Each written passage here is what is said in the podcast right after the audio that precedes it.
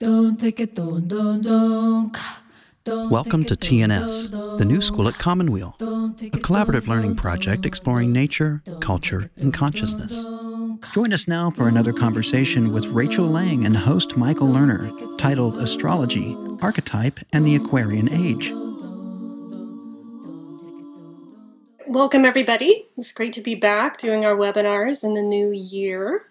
I am Kira Epstein. I'm the program coordinator, and um, we're welcoming today astrologer and intuitive Rachel Lang back to the new school. We did last year, we did a spiritual biography with her. We're recording this conversation, we'll have them on our website. And you can also find all of our recordings on SoundCloud, YouTube, Apple Podcasts, and Spotify. We have a great lineup of conversations this winter and spring. You can find them all of our, uh, all of them on our website. That is tns.commonweal.org. It's always great to have Michael here with us as a host. And Michael is, I just want to say that Michael is the founding director of the New School and the co founder of Commonweal. And he's been recording these conversations at the New School since the beginning. And we are celebrating our 15th anniversary this year. So it's great to have Michael here with us. With that, I will turn it over to Michael and you can begin your conversation. Thank you. Thank you, Kira. Uh, and Kira does such an incredible job, as does Ken, uh, with making the new school possible for all of us. So, Rachel Lang, welcome back to the new school. Thanks so much, Michael. It's so great to be back and to be with you all today. Wonderful.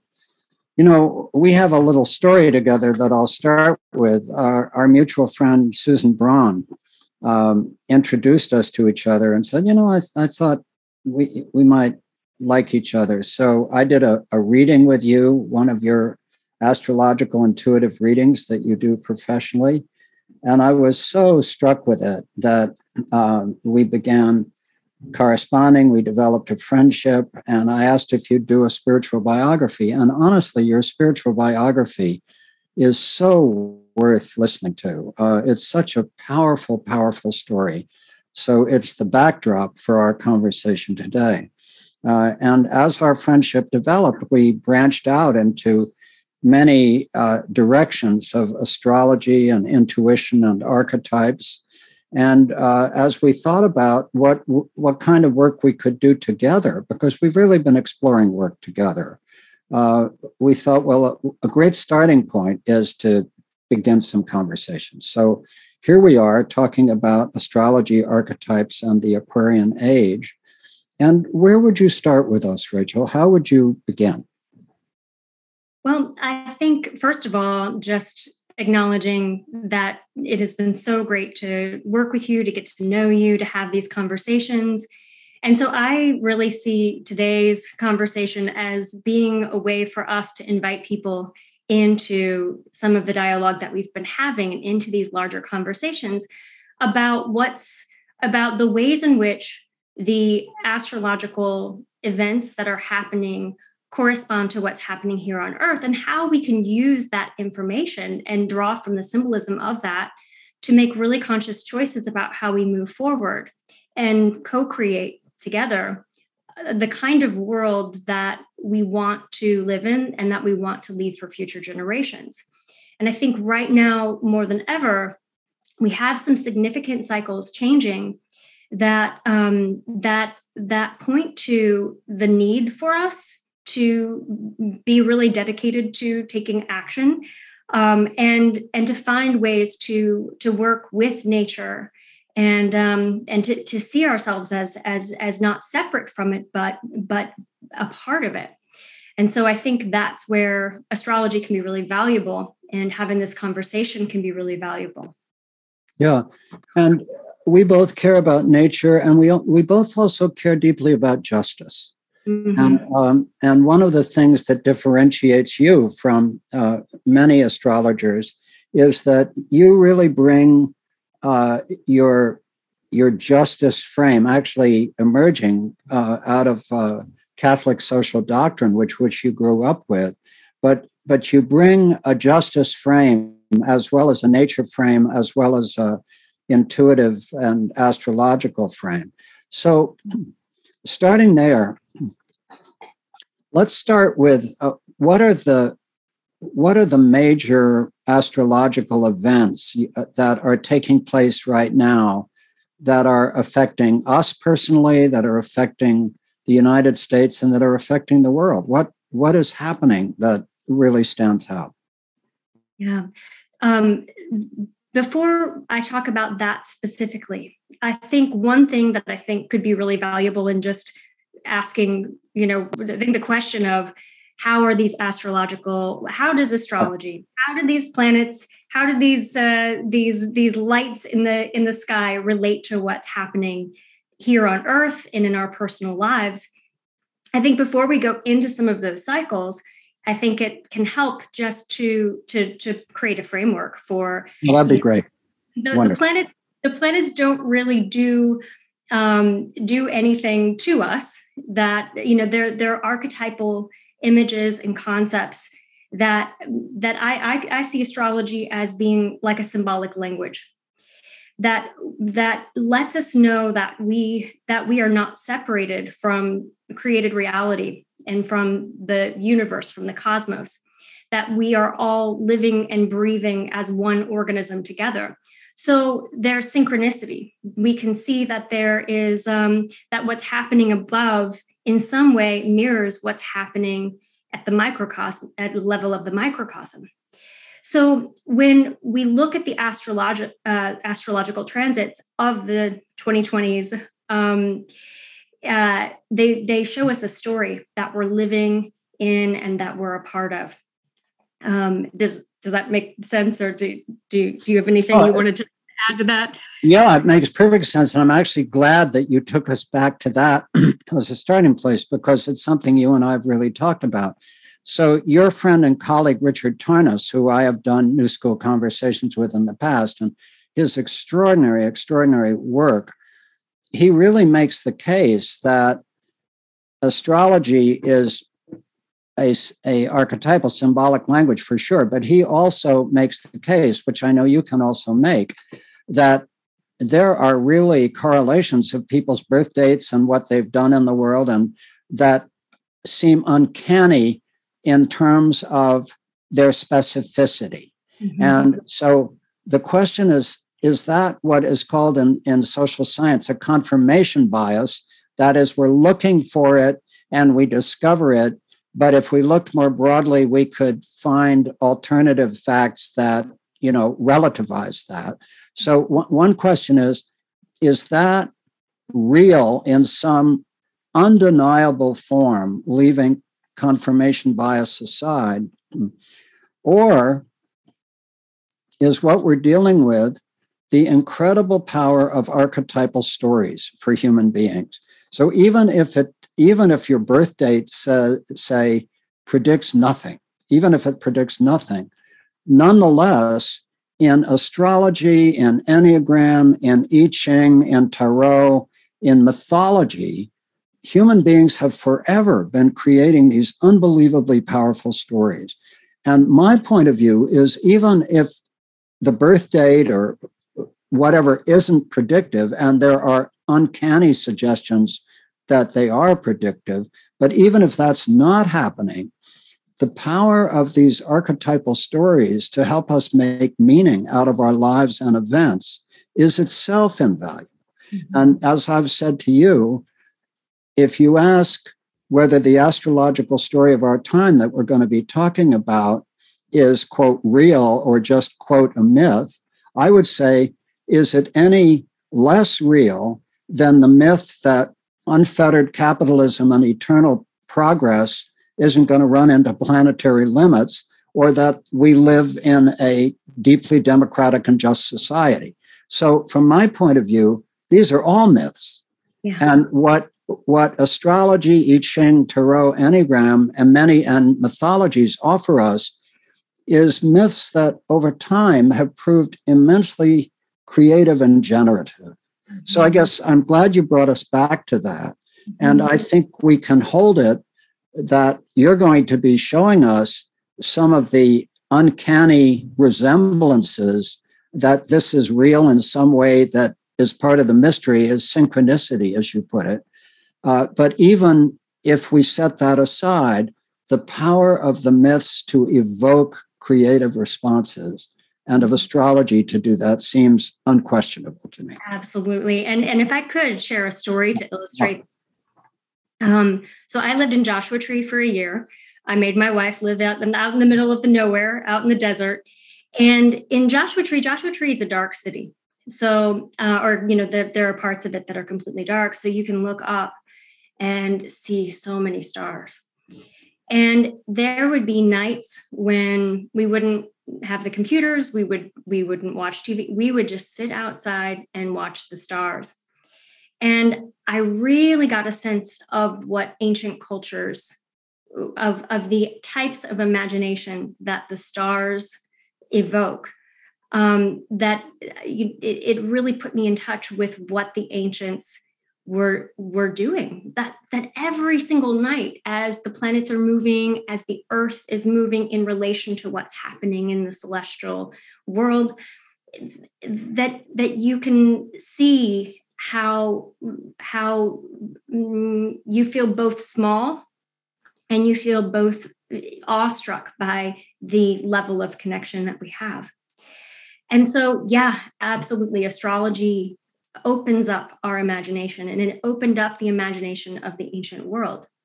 And so they could start to follow patterns. And here's what's brilliant about astrology astrology is all patterns, it's all cycles. So economists use, can use astrology, like everything can be predicted, not in the way that we're saying this planet is moving here and that means this, but in a way that that you know that we can see where certain trends were where certain astrological events were happening um you know 10 years 15 years 30 years 160 years ago and we can say what's similar about this time to what was happening then. And one thing that um, you know you mentioned richard tarnas and I have a tremendous amount of respect for his work. His wife and I actually work really closely. His wife Yvonne and I actually work really closely together. And um, one of the things that he has has has written about and has spoken about, and there's actually a new documentary coming out um, in conjunction with um, with uh, Kenny Ausubel at Bioneers called "Changing of the Gods," and I highly recommend it to anybody mm-hmm. who is interested. But he talks about how at certain times throughout history, when Pluto and Uranus have come together, that they have there has been some in certain aspect aspectual relationships that there is what we might consider a revolution. And you know he uh, and he he draws very specific um, examples of this. And one example that um, that that um, that that I uh, that you know that I'll I'll bring up right now is that in the current, so every planet, uh, whenever two planets come together, it's called a synodic cycle. And it's like the birth date of a relationship between those planets. And in 1965, Pluto and Uranus came together in the sign of Virgo. And every time those planets have an aspect relationship, which is a, a, very specific geometric mathematical relationship between each other, we see themes that we saw back then. So there was a square in 2012 to 2017, and we saw similar themes in the 60s.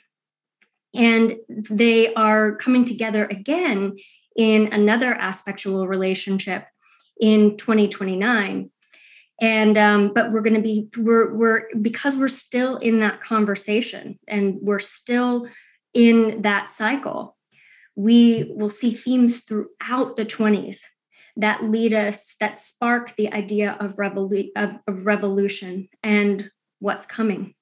So that's just one example of how we can trace this cycle back to its inception and see every time there's been uh, contact that um, that that it's that it's that we're seeing similar themes, and we can do that with every planet.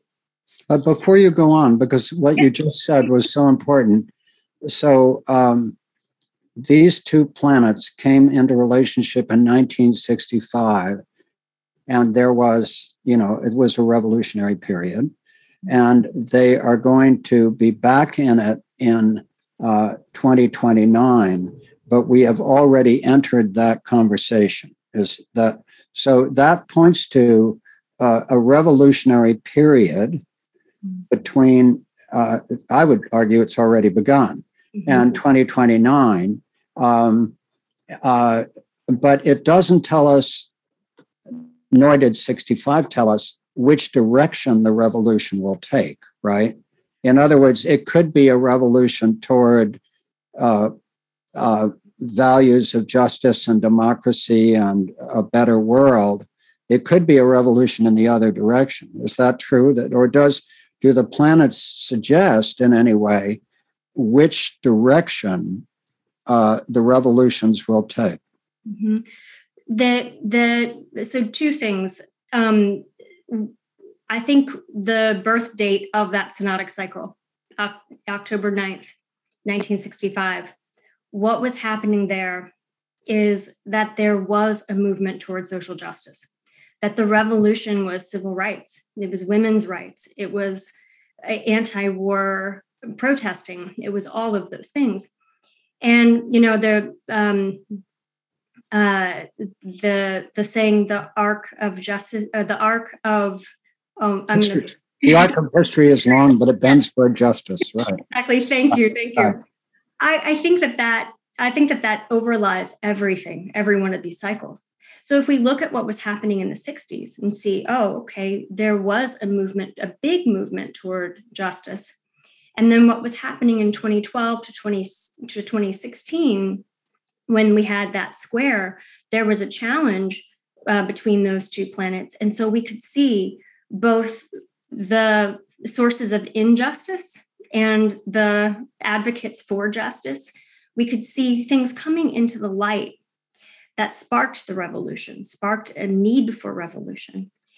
And when they're coming back together again in uh, 2020, it will we'll, we'll be feeling this from 2026 to 2029.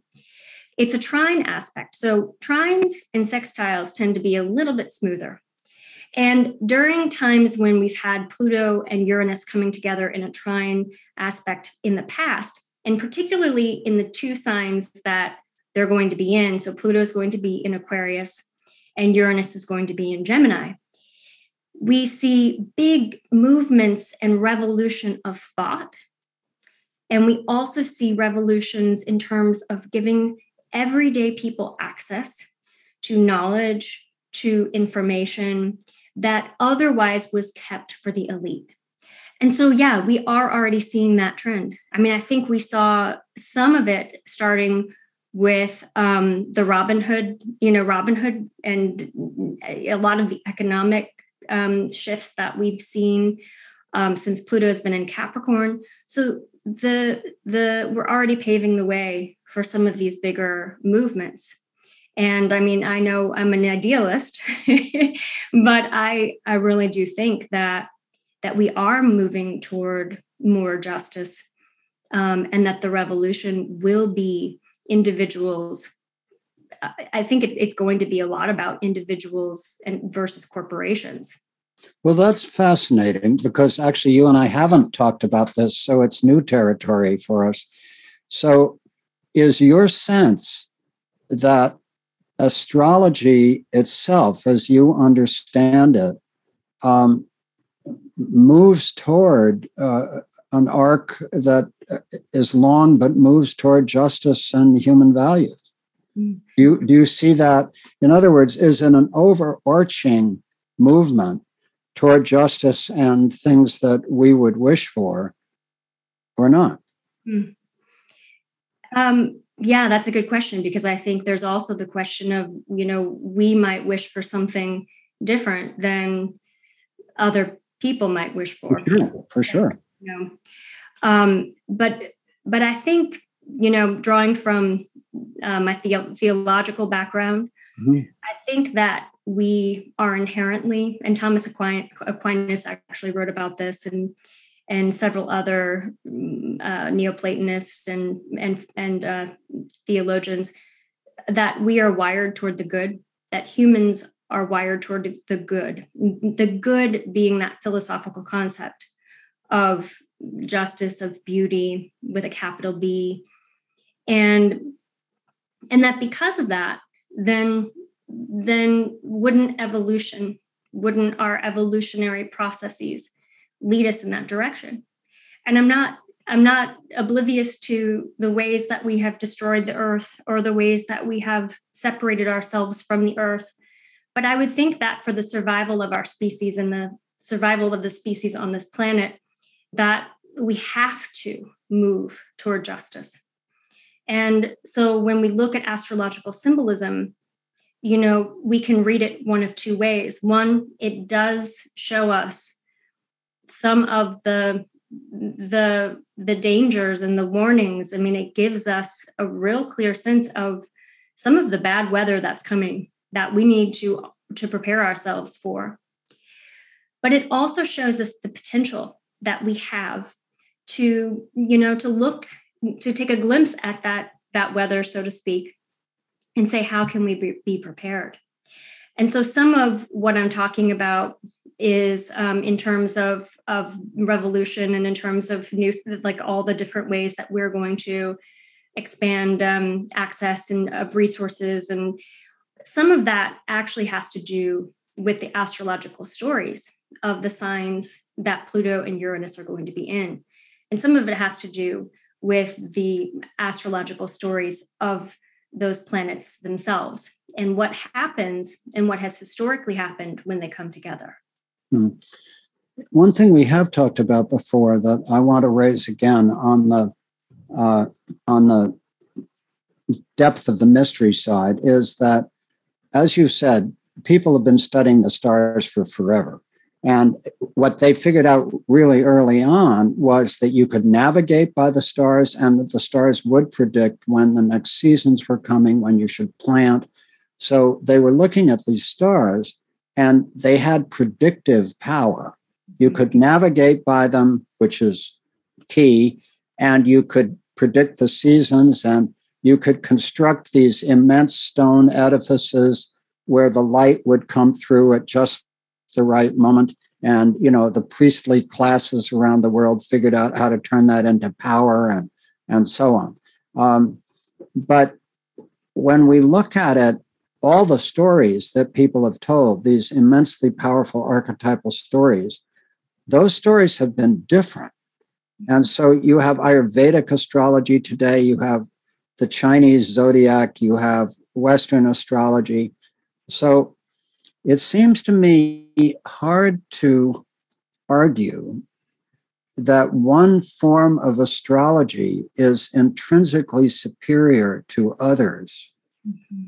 Uh, and therefore, we have this strange conjunction that you're telling these immensely powerful stories, which feel predictive in a certain sense, but wouldn't uh, Vedic astrology or the Chinese zodiac or all the other astrologies in the world tell different stories? And how can we privilege the story of contemporary Western astrology over those other stories? Mm-hmm. Um, I don't think we can privilege one over the other um, because because first of all, those stories overlap. That there are these archetypal images within every every different system of astrological thought, mm-hmm. and so we can see real um, mysterious and interesting uh, correlations between what was happening with um, the ancient Babylonians in their development of astro- their a- astrology, their astrological systems, and the Mayans with their calendar and their astrology, and the Chinese and the and the um, and the Hindus. Like there are so many overlaps, and so while the, mo- the the two that I'm most familiar with are Western and Vedic to a certain extent, but not not really. I I tend to be very hyper focused, mm-hmm. so mm-hmm. I uh, so I, I, stick to Western.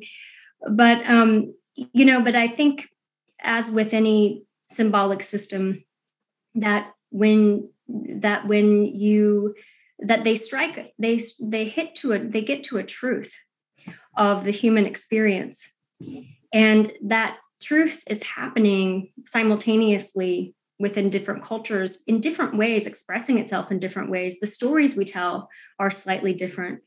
But there's, you know, a mother goddess, for example, in every culture. And there's uh, a king god. Um, like, so these are archetypal images that are that are a part of us that are interwoven into our own psyches and that we can see reflected in our world mm. i want to ask you where you'll take us next but i want to offer one other example on behalf of your sense that we're wired uh, for the good um, and that is um, i'm sure you're familiar with this but there's this wonderful uh, principle called the anthropic principle, uh, which um, y- you can look it up on Wikipedia, those who are not aware of it. But basically, it says that the entire cosmos that we know, as opposed to the multiverse theory, but the only universe that we can see seems to be perfectly designed to support life. Mm-hmm. And there's a strong anthropic principle and a weak anthropic principle, but it's the unit, the only universe that we can see mm-hmm. seems perfectly designed to support life. And therefore, and I often think that Stephen Hawking and the people who posited the multiverse, they do that because it drives them crazy to think that the universe is designed to support life. How could that possibly be? And so they have to argue that actually that's just a random accident. And there are all these billions of other universes. We happen to live in the one that supports life. But that's actually not the simplest interpretation. If you use Occam's razor, what's the simplest interpretation? Simplest interpretation is the only universe we know is designed to support life. And given that that's true, that means that the laws of the universe are in some sense generative of organic life, which means in some sense that the universe is an organism based in love, based in love as the generative force. So, if that's the case, not only is Aquinas right that we are oriented toward the good, but that's true because we are at the microcosmic level an expression of this macrocosmic, you know, and so therefore, if the universe is designed to foster organic life, all over the universe are these experiments in what forms of life develop and where, as life develops and becomes, in Thomas Berry's sense, the uh, the eyes with which the universe looks back on itself, where do life forms develop which have the wisdom to live within the organic laws of the universe? And we are indeed one of those experiments. Mm-hmm. And those experiments are infinitely precious. So to me, those come together with the power of these cosmological uh, languages like astrology to say, you know, these languages are actually better in some very real sense than our theories of eternal capitalist growth or whatever it is. So Absolutely. I'll stop there and would love to hear where you'd like to take us next. Yeah, well, I think I think just um, to you know just to follow up on what you just said, um, that you know the ancient our ancient ancestors, they you know in a, in a lot of indigenous cultures, the gods and goddesses were here on right. earth. They were the wind, the fire, the the sky, the star, the stars, um, and so we could relate with the divine in a very physical experience. And then what started to happen through the Enlightenment um, is that, and as we started going into, you know, industrial re- uh, revolution, as we started to go into, patri- as the patriarchal cultures started to really, um, you know, take off, we began to separate ourselves from nature and from our bodies and separate the we went into a du- dualistic framework separating god from us. You're listening to a tns conversation with rachel lang and host michael lerner and so I think astrology, and one of the reasons why it's so popular right now. I mean, I've been I've been practicing this a long time, and and there were many many years where I couldn't even like I had to on loan applications say that I was a consultant, or you know, like like it was not really taken seriously when I first started doing this work. And now it's like there's this whole uh, movement toward you know it's trending now. We're having these conversations in places that i've never had before. And and so i think what's happening is we are returning back to that sense of of wonder of awe of seeing the divine within ourselves and seeing how these um, and seeing how we are connected with with nature that we're not that we're not separate. And i think that this is a movement that is going to be, you know, that's astrologically signified um, at this time, but that also is part of that move toward the the part of us that realizes that we can no longer go on the way that we have and survive. That part of us is waking up to see what else is there. And i love the fact that you said that we they used to navigate by the stars because I think that that's what we're doing right now mm-hmm. in a way that we're not sailing ships across the ocean, but we can really navigate, um, you know, using astrology, um, our way to um, to creating some real solutions for some of the problems that that are that we have right now, and especially some of the environmental problems that that are going on, or as you talk about the poly crisis. You know, uh, Sandra Weil has just posted a question that is so relevant uh, that I want to bring it in. Michael's comments bring up the distinction between tropical and sidereal astrology. My understanding is that sidereal astrology and Vedic astrology is based on where the planets, quote, really are, whereas tropical astrology is based on what was true 2,000 years ago. For example, it's no longer true that on March 21, the sun is at zero degrees Aries. That was true 2,000 years ago, but because of the uh, precession of the equinoxes, the vernal point and everything else is moved. This movement takes place at the rate of one degree every 72 years. I've tried uh, to understand for years astrologers such as Tarnas and Caroline Casey, who's also a friend, subscribe to the uh, tropical astrology, even though they're well aware of what I've just tried to lay out. Can you uh, help us decipher that? Yeah, sure. I mean, what she's talking about is yeah, sidereal astrology actually does place um, place us within the what's happening in the it, it is the calculations are based on those those very specific astronomical movements mm-hmm. but the tropical zodiac is seasonal and um, and so we look at we kind of break everything down into 30 degree every sign is 30 degrees we split we divide the heavens into 30 degree parts so you could look up at the sky and see that while your ephemeris says mercury's in aquarius it looks like it's in Capricorn right there. Um, and um, and this is uh, you know I, I, think that there's value in looking at both or in, in understanding both but um, but the uh, but the the and this is a debate that's held often with it like if you go to astrology conferences which is the right there actually was a huge blow up about this on social media a few years ago.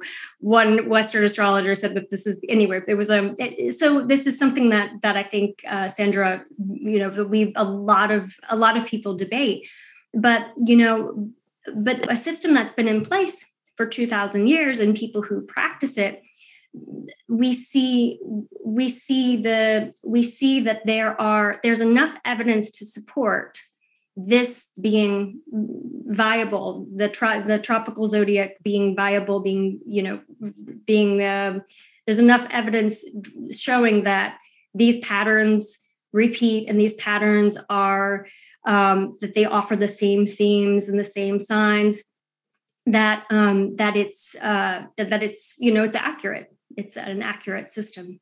And that see that is a really interesting point. I'm so glad Sandra asked the question and to hear your response and to know that this is a big debate and to understand that the argument in favor uh, of uh, contemporary astrology is uh, that it works.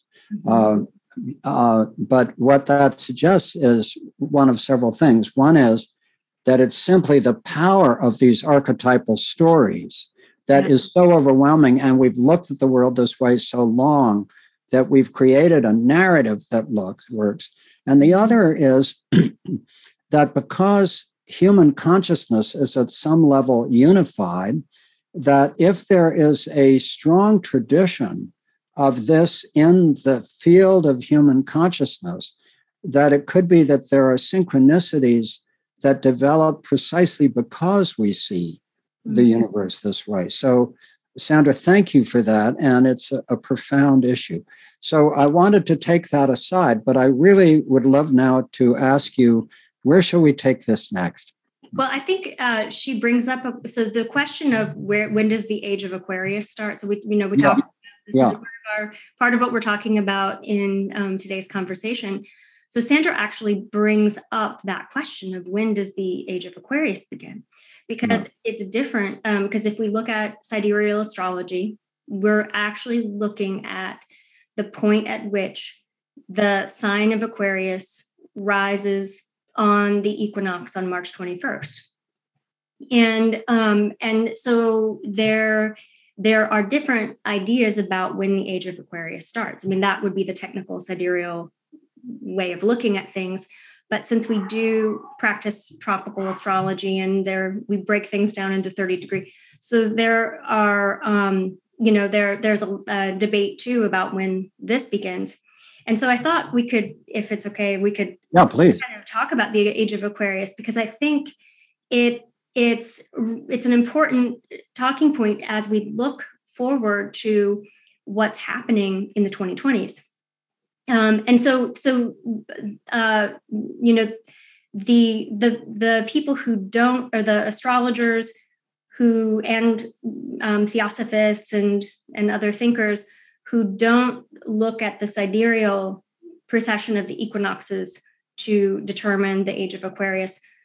Look at, you know, takes 25,000 years for the, for the, you know, the, for the entire, for an entire cycle um, of the, the precessions. And if we break that down, we have about 2,100 years increments where an age lasts. So right now, um, we would be in the age of, of Pisces, um, moving toward Aquarius because they all go backward. And what's interesting, so so there are some astrologers who say this started in the 1900s. This we are in the age of Aquarius.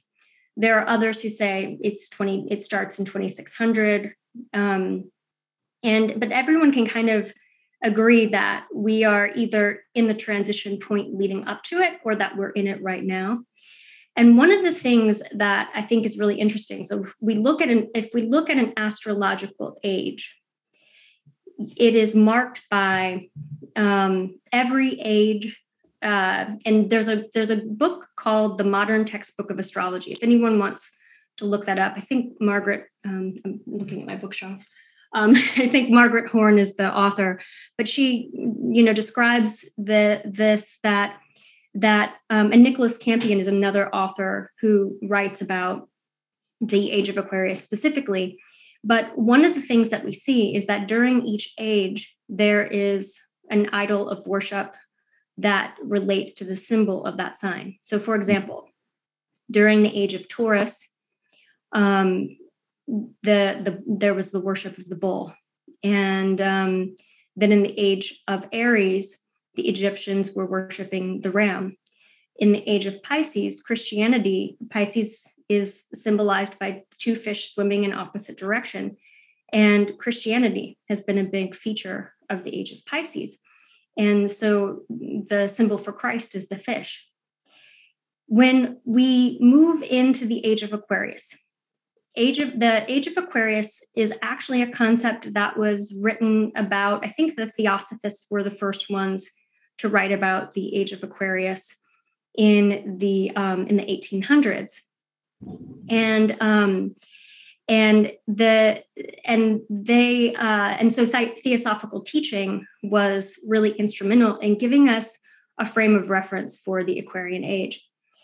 I personally think that we, while we're still sort of in the transition between Pisces and Aquarius that we are that we that as in the in 2020 at the great conjunction between Jupiter and Saturn that happened in the sign of Aquarius that that really kicked us into the ideals of the Aquarian age which are um, and we can draw from some of that theosophical literature we can draw from the symbolism of the sign of astrology.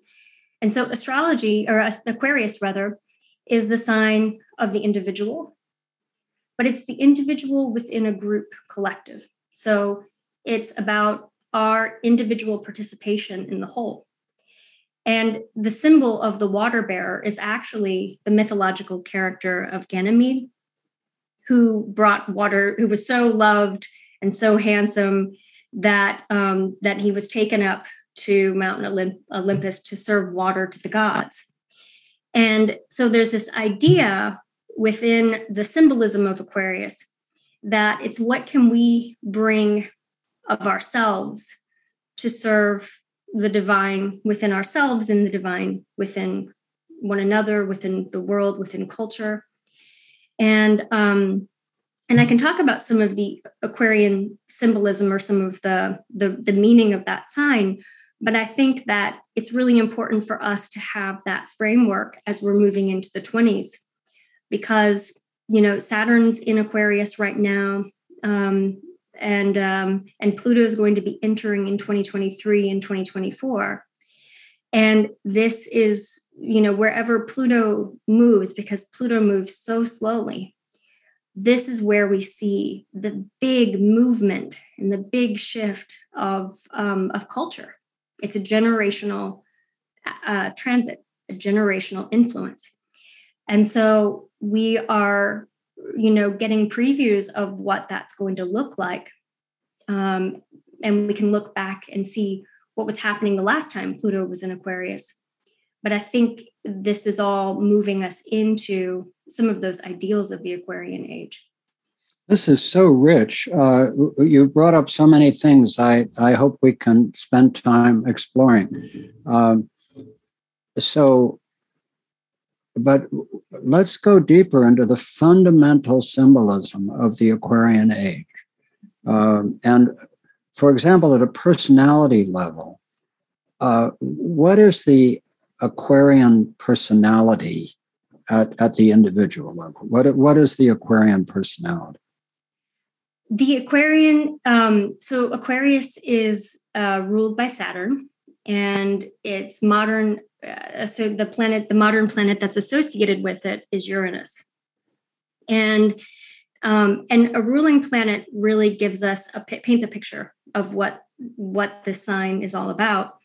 And so we have with saturn's influence you know structure rules responsibilities logic it's also invention and um, and so we have within an aquarius personality would be someone who might be a little bit more detached from emotion someone who's thinking about things logically someone who's pushing the the limits on what uh, on on on what previous generations or previous um, you know uh, thinking constructs what those the limitations of those.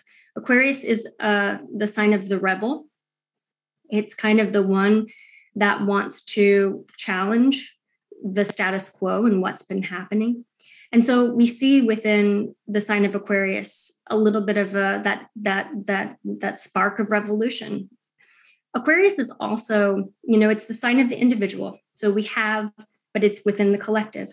So we have two different faces of Aquarius. And this is going to be important as we look for you know for looking at solutions for some of the global concerns that we have that we see with aquarius and with pluto in aquarius in particular we see this distinct difference between dictators and rulers and people who are out for you know self-interest and individual people rising up and demanding rights. Um, building community, supporting one another. Um, you know, Aquarius is a very humanitarian sign. There's also an emphasis on um, on you know solutions creating solutions to um, to environmental challenges um, so we see you know uh, a real care and a real concern for one another and i think that's like the hope uh, or the promise of the aquarian age or pluto moving into aquarius i think the hope is that we are going to be looking at ways to um, to uh, you know support one another help one another. We're going to see things like we are already seeing things like crowdfunding cryptocurrency. There's a movement to decentralize um, those kinds of systems and bring back the this you know the individual power and the power that we all have when we band together and um, and you know create change from a really grassroots level. And so these are the bigger movements that that have already started taking shape and that are going to continue to take shape as we get further into the 20s and there's a real technological piece to this too because aquarius is the is the i always associate aquarius with you know in invention tech, it is the planet of technology. We do see a lot of technological and space um, movement and and um, innovation during times when Aquarius is really prominent. You know, it's really interesting that you mentioned that because the, the book that I'm reading now, as you know, I have a deep interest in the global poly crisis, and, and that's a, a center of my research right now. And um, and obviously, there are a lot of people who take a deeply tragic, pessimistic view of the future, but there are also people who take an optimistic or hopeful view. I actually distinguish between optimistic and hopeful, but there are people who take an, a hopeful view. And one of the people who takes one of the most hopeful views is a guy named Ray Kurzweil. I don't know if you know about him. And this book, my tremor makes it a little hard to see, so I'll shake here for a minute. It's called The Singularity is Near When Humans Transcend Biology and um, Kurzweil is a genius by any standard. And he makes the case, which a lot of people endorse, that actually this immense acceleration of technology, which is accelerating, whether for good or for evil or both, it is accelerating at, you know, log speed. It's just going straight up. And so uh, it is transforming mm-hmm. human life on Earth. So if we want to be hopeful, and Kurzweil is hopeful, but if we choose hope, uh, we can say that in the Aquarian age, uh, uh, with this technology focus, that actually we can bend the arc of technology toward justice. Uh, so, uh, and and that's uh, there's a big debate between an extraordinary man from Sun Microsystems called Bill Joy and Ray Kurzweil. And uh, uh, Bill Joy wrote an article for Wired magazine called "The Future Does Not Need Us" about how um, biotechnology, nanotechnology, and robotics was going to create a, a, world where you know we were moving from uh, uh, weapons of mass destruction to technologies of mass destruction that could be cooked up in some adolescent's garage. And therefore, there was this immense power to build atomic bombs or uh, terrible bacteria or viruses in your garage or in your bedroom or whatever. And so Bill Joy took a deeply, uh, you know, pessimistic view. And in this book, The Singularity is Near, Ray Kurzweil and Bill Joy debate each other. So again, I'm just bringing up that what this has in common is that the age of, of Aquarius, with the centrality of technology, will be a time when our hope and prayer is that Kurzweil is right and that we can move it toward justice. Of course, there's the other point of view, which is very deeply felt, which is it's almost like a medieval point of view, which is technology is going to take us to a bad place. We just have to stop it. You know, we just have to stop it. But I think it's hard to stop. Yeah. So then the hope becomes, as you've said, that in the Aquarian age, with its focus on the individual within the group and the movement toward justice that technology can be bent toward justice. Yeah, and I think let's look at Pluto um, for a moment and and and and and pick apart that archetype a little bit because this can help us understand that very thing. Um, Pluto is mythologically the god of the underworld. And so Pluto was the one who was responsible for taking souls. Um, and Pluto was relegated to the underworld, which was the caves, the caverns, the dark places. And those were the places where gold, where jewels, where you know precious stones were held. So Pluto was also the god of of of those riches. And so I like to think about this on a metaphoric level and look at Pluto as Pluto shows us the deep, dark aspects of whatever it's coming in, whatever sign it's moving through. And we can see this in our own personal charts too. When we go through a Pluto transit, it can be a really interior time where we're healing some very deep stuff. And, and so we shine a light on what's not working. And then as a result of that, we come home with treasures. And, and Pluto has been in Capricorn since 2008. Hmm. Think about what was happening in 2008. Hmm.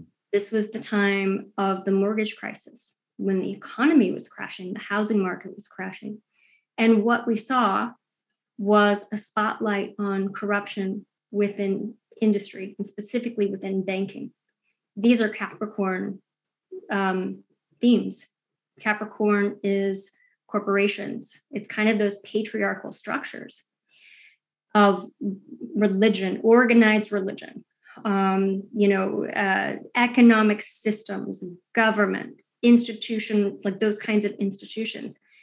And since Pluto's been moving through Capricorn, I mean, we started with the Occupy Wall Street movement.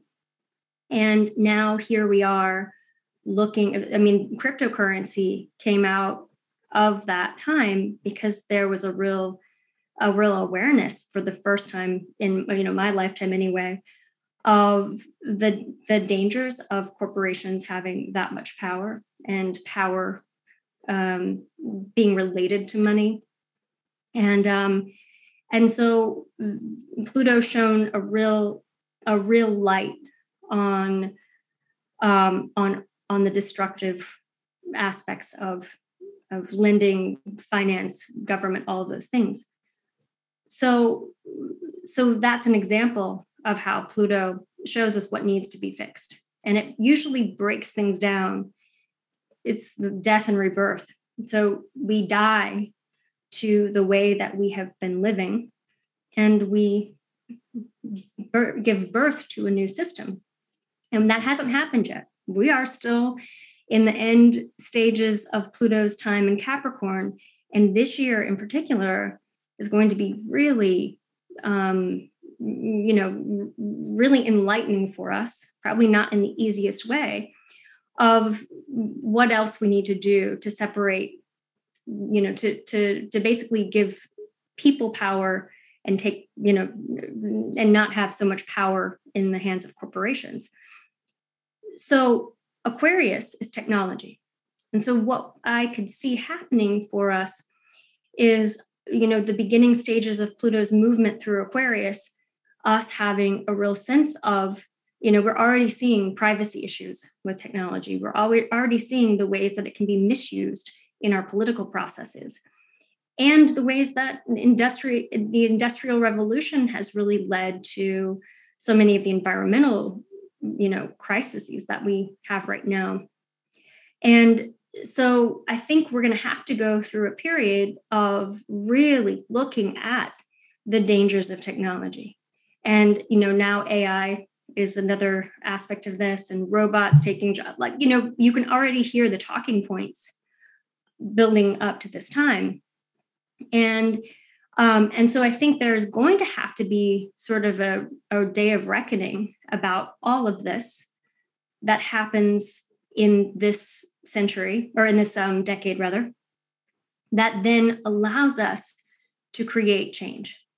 So, um, so I think that there's there's a there's light at the end of the tunnel, but I think we have to go through the dark first just to be able to see what we couldn't see before.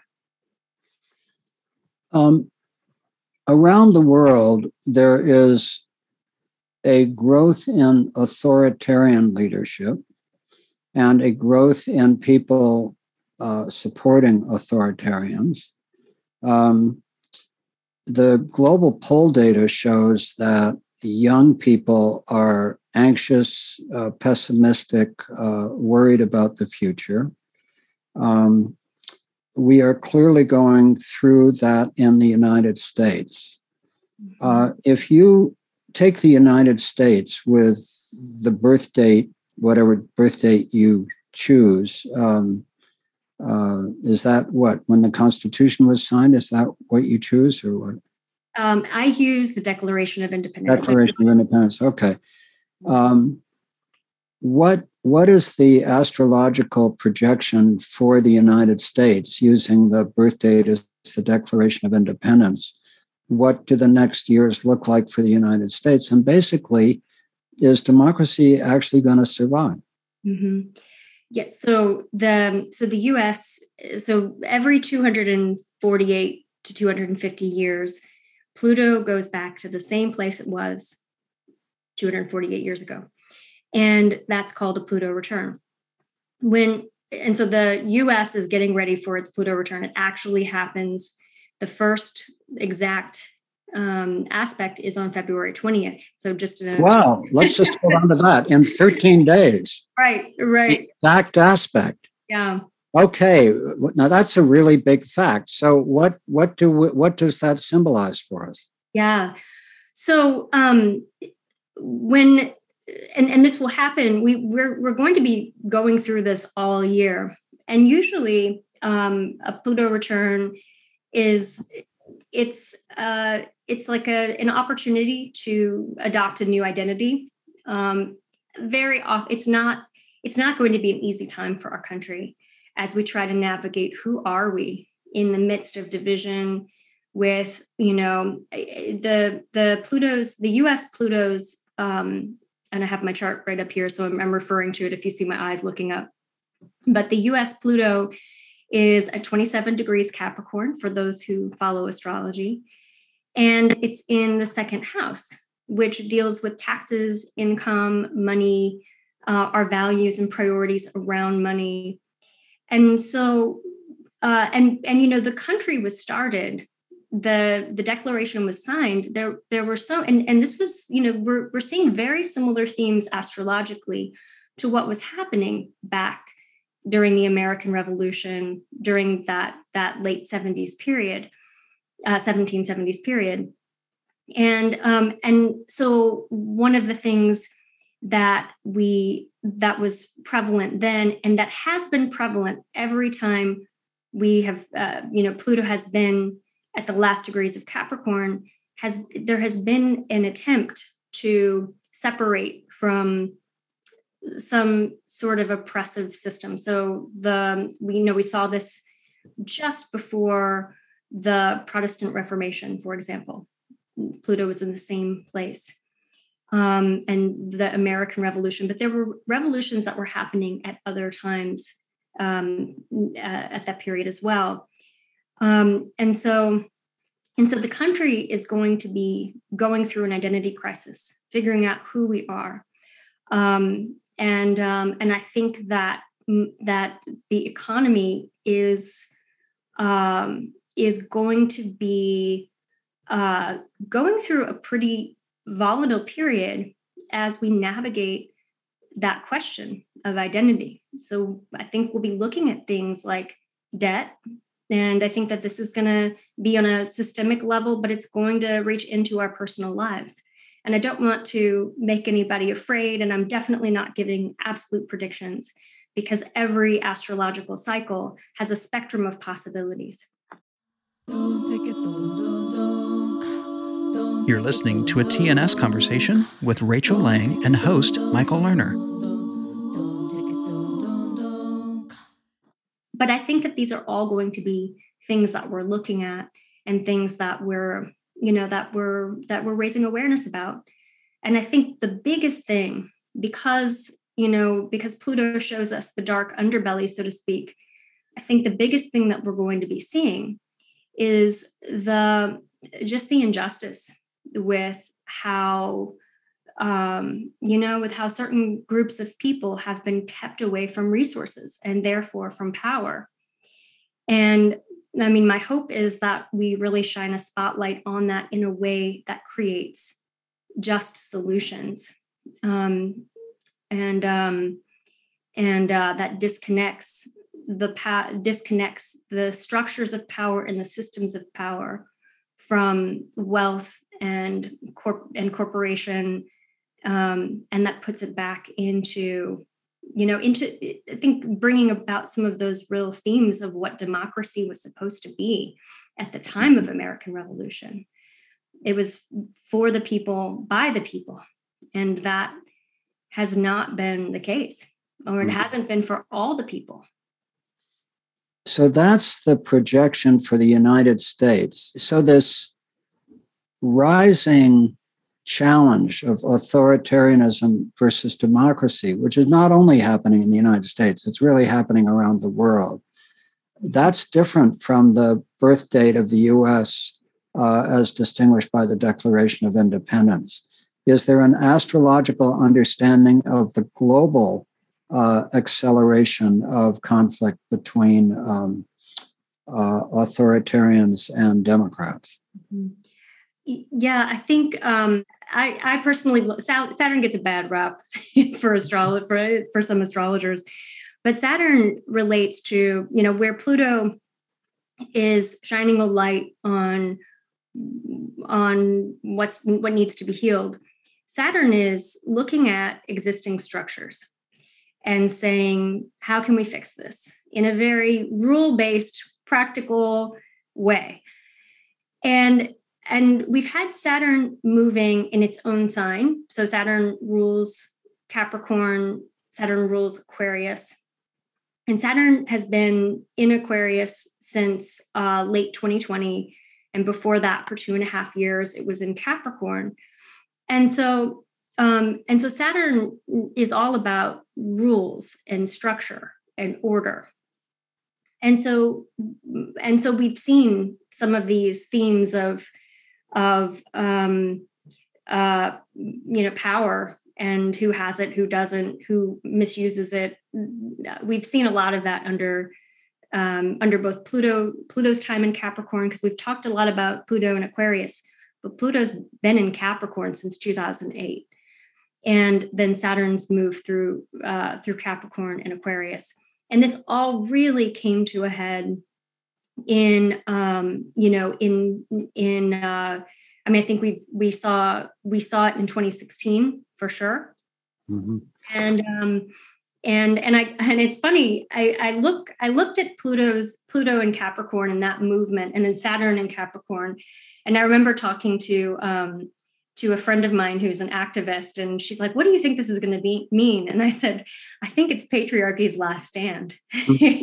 you know if capricorn is those institutional structures mm-hmm. that have been historically patriarchal and pluto's shining a light and saying this doesn't work anymore on what's not working anymore then we saw the fall of harvey weinstein we saw the me too movement we saw a lot of anyone who's abused power not anyone but a lot of people and a lot of systems where there has been an abuse of power that there was a re a, you know like a there was a, a spotlight on those on those um, on those wrongs.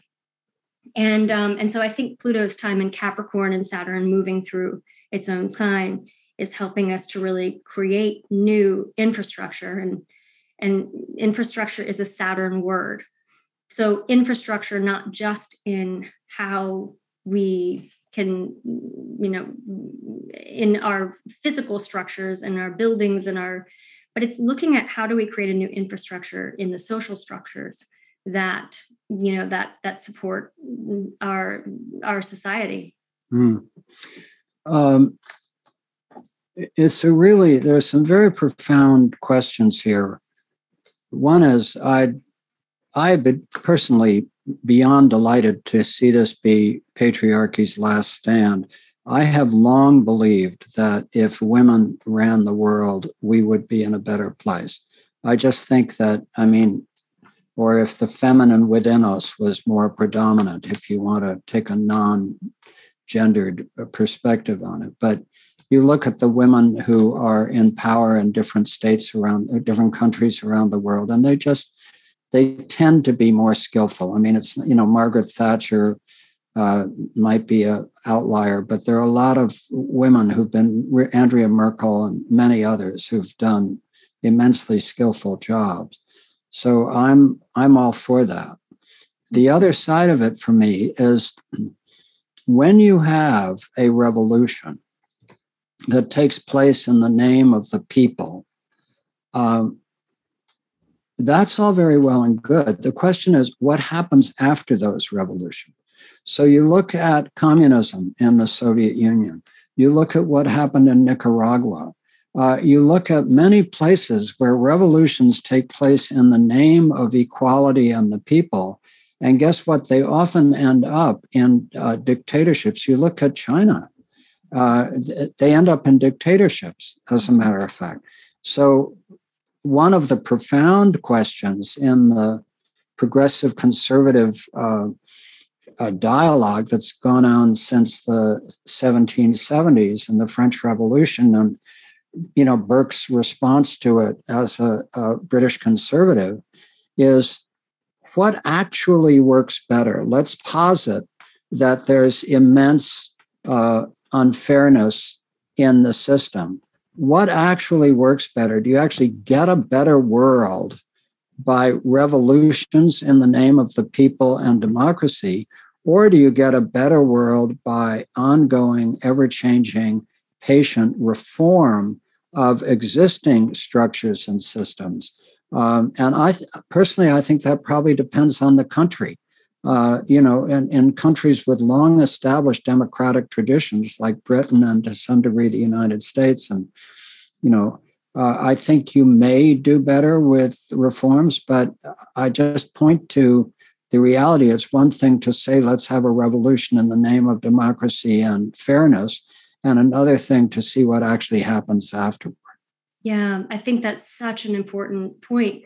And you know, one of the things that that I mean, drawing from the Aquarian symbolism, so Ganymede, um, the mythological character, was you know, it's like was a very effeminate man, mm-hmm. um, boy, or you know, very attractive, very.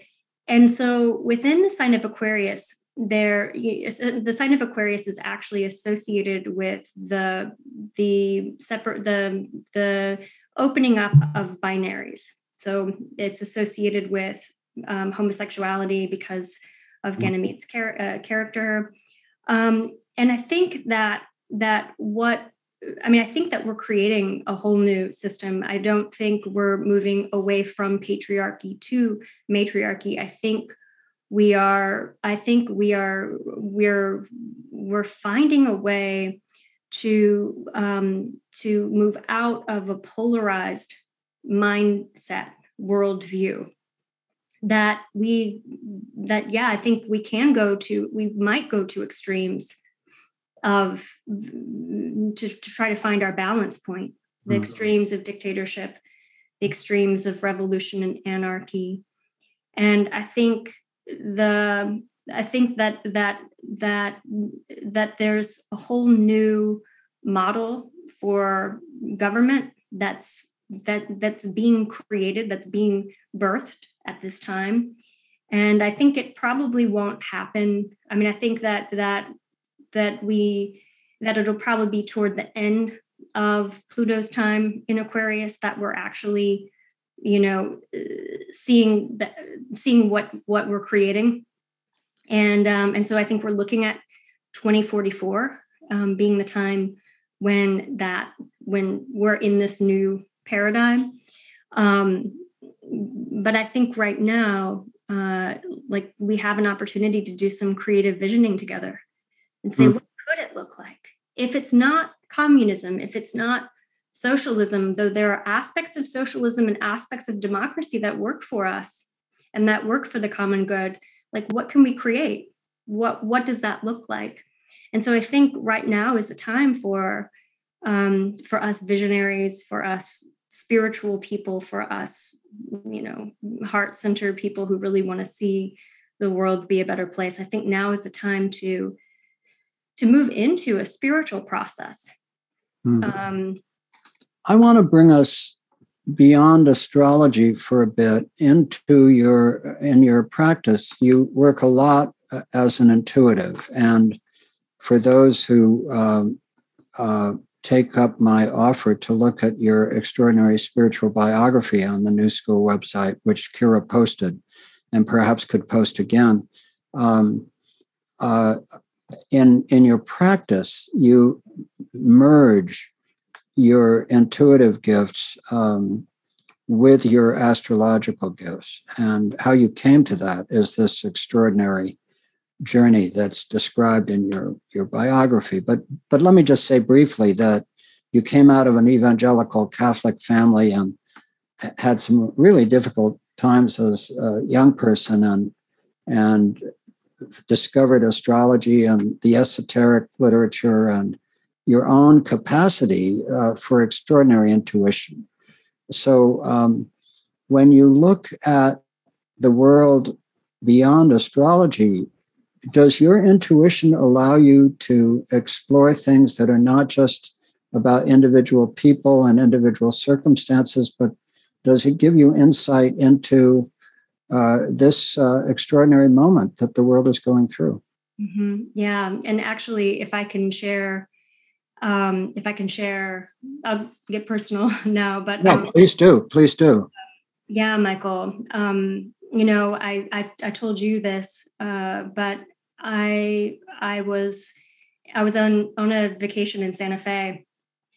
I think it was like two years ago, and um, I had a dream, and it was a very vivid dream.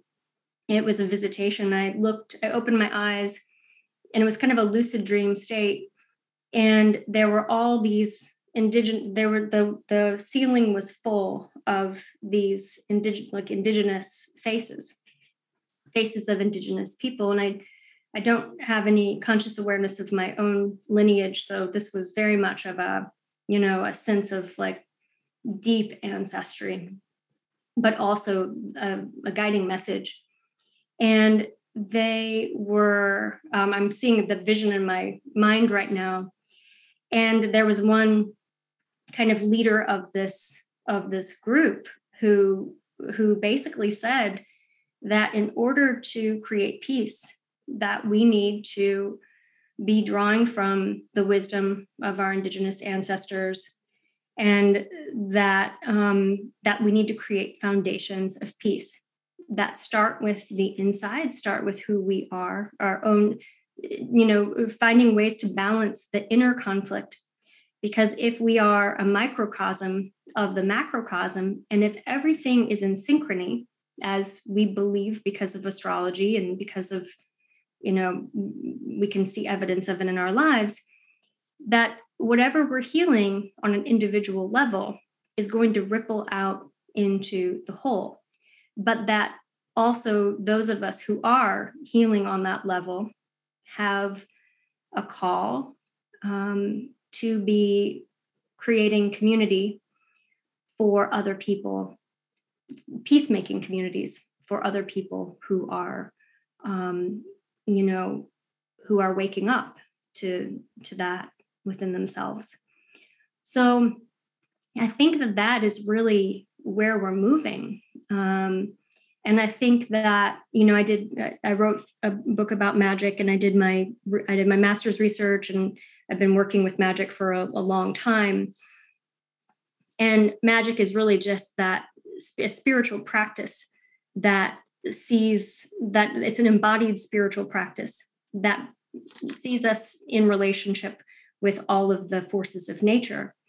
And you know and so i think that that we need a spiritual revolution in order to heal the the you know the collective trauma that we've all been through.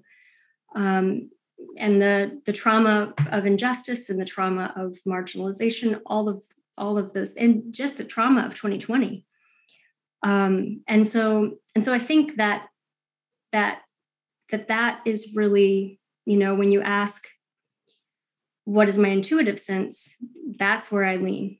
It's like awakening compassion on a level that we've never seen it before we're talking about your intuition right now when we do a session i've watched you go into the intuitive space I don't know, uh, uh, and please tell me if this is not the right direction. I don't know whether on a webinar it's possible for you to go into that intuitive space and ask either the indigenous leader or people that you saw what their guidance in this moment is, or uh, whether there's any way instead of simply talking about the intuitions you've had, to give people the experience of your intuitive work in the present about this. Is that possible? Yes, I love that. This is beautiful. All right. Actually, Michael, what I'm feeling would work best is if um is yeah, I can absolutely um, open and i'm already doing it right now as you can tell. My i for those who haven't experienced usually when i go into that space it changes the way that i'm able to process information. So um, so my my words get a little choppy.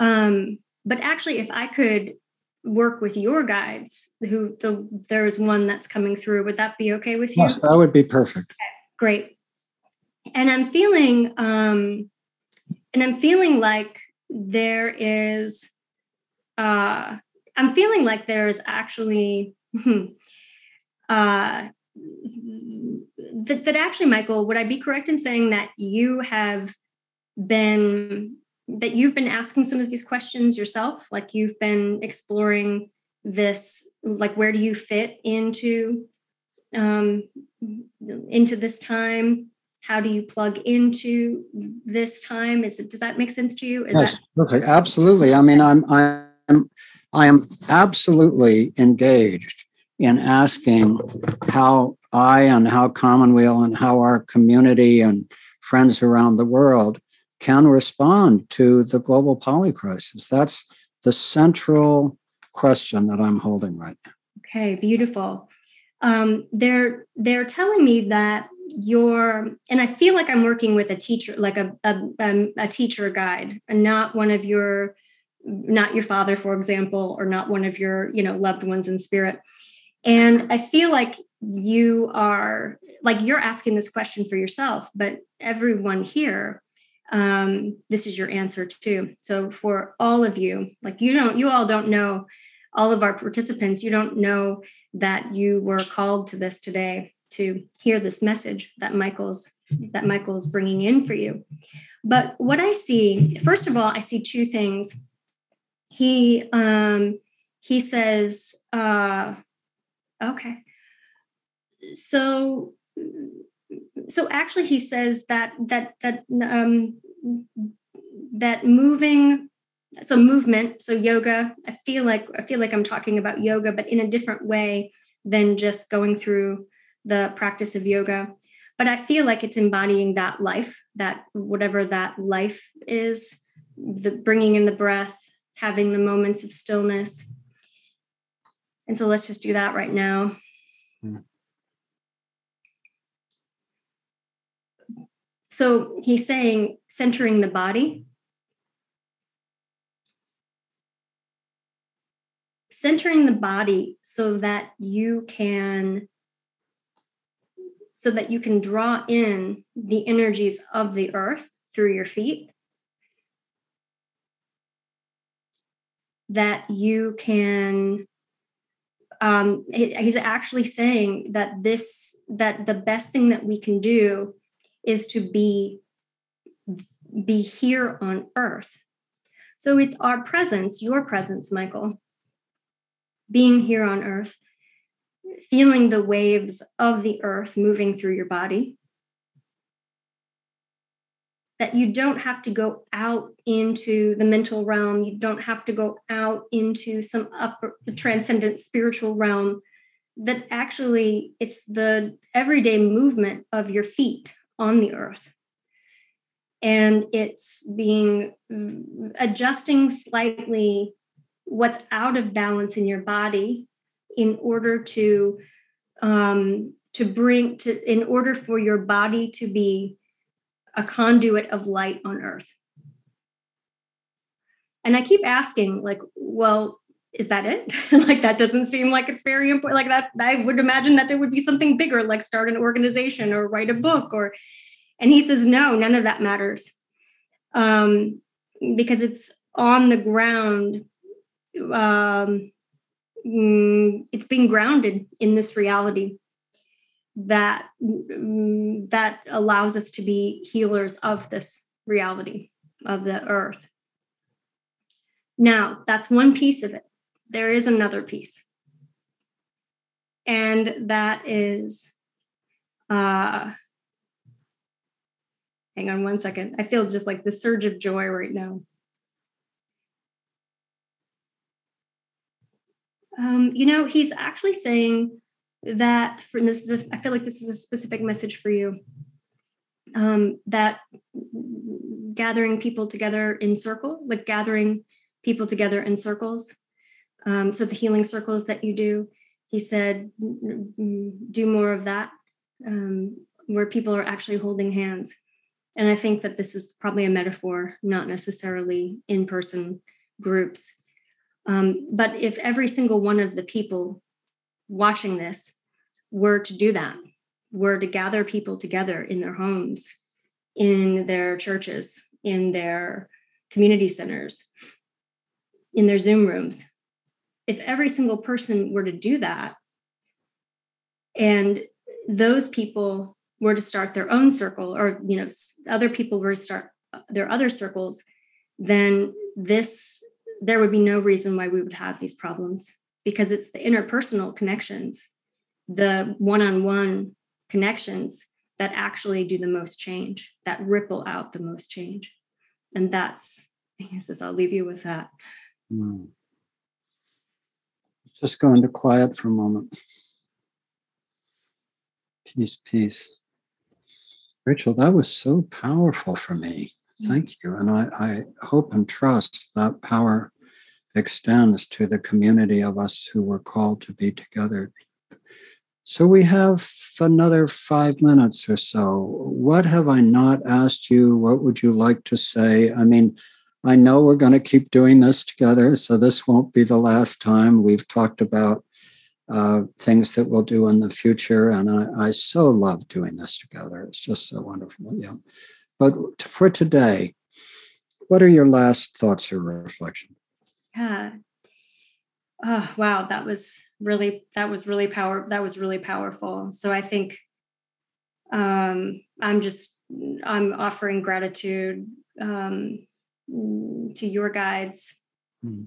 um, to all the guides of every, I mean, now I can feel that as soon as I open up, I feel people like filling the room, saying hi. Uh, and so, if I could actually give another message, is that is that okay? Yes, please, please.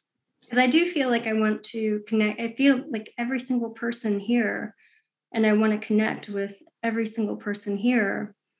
Um, and so I'm kind of going through the list in my mind of who's here. So if you if you're listening and you feel like, oh, I felt that, I hope so because I'm doing that right now as your loved ones are are sending information um, at the risk of being too woo woo. Um, and so I hear that um, that uh, that actually it's all going to be okay. Um, that you know we're also concerned about about what's going to happen and and you know we see the wildfires and we see the pandemic we, we see all that is happening and we're worried um, but we are being so infinitely held and supported and there are so many loving um, spirits who who have our back who want us to be happy, to be joyful.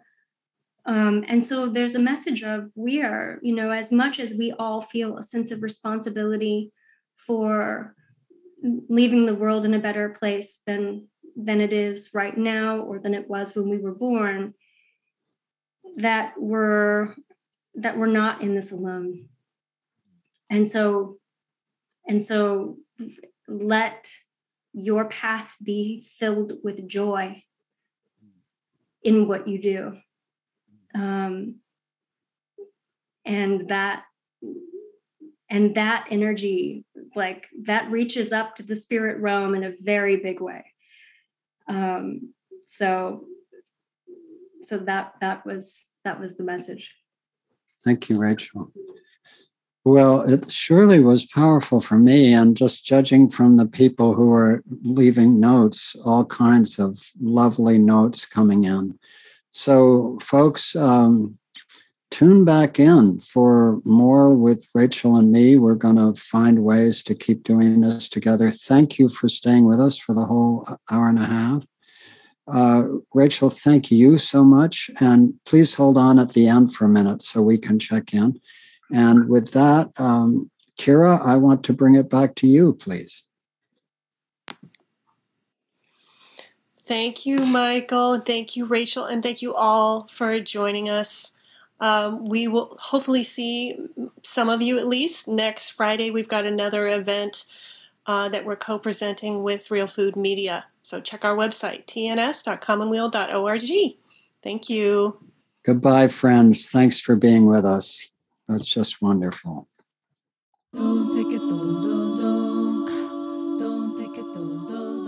You've been listening to a TNS conversation with Rachel Lang and host Michael Lerner. Thank you for listening to TNS, the new school at Commonweal. The new school at Commonweal is directed by Michael Lerner. Our program coordinator is Kira Epstein. Our audio producer is Ken Adams. Our theme music was performed by Debbie Daly. Visit us online at tns.commonweal.org. That's tns.commonweal.org.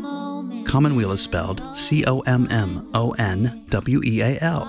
You can also find us on SoundCloud, iTunes, Facebook, YouTube, Vimeo, and Amazon Music. Thanks for listening. Water my body. Water.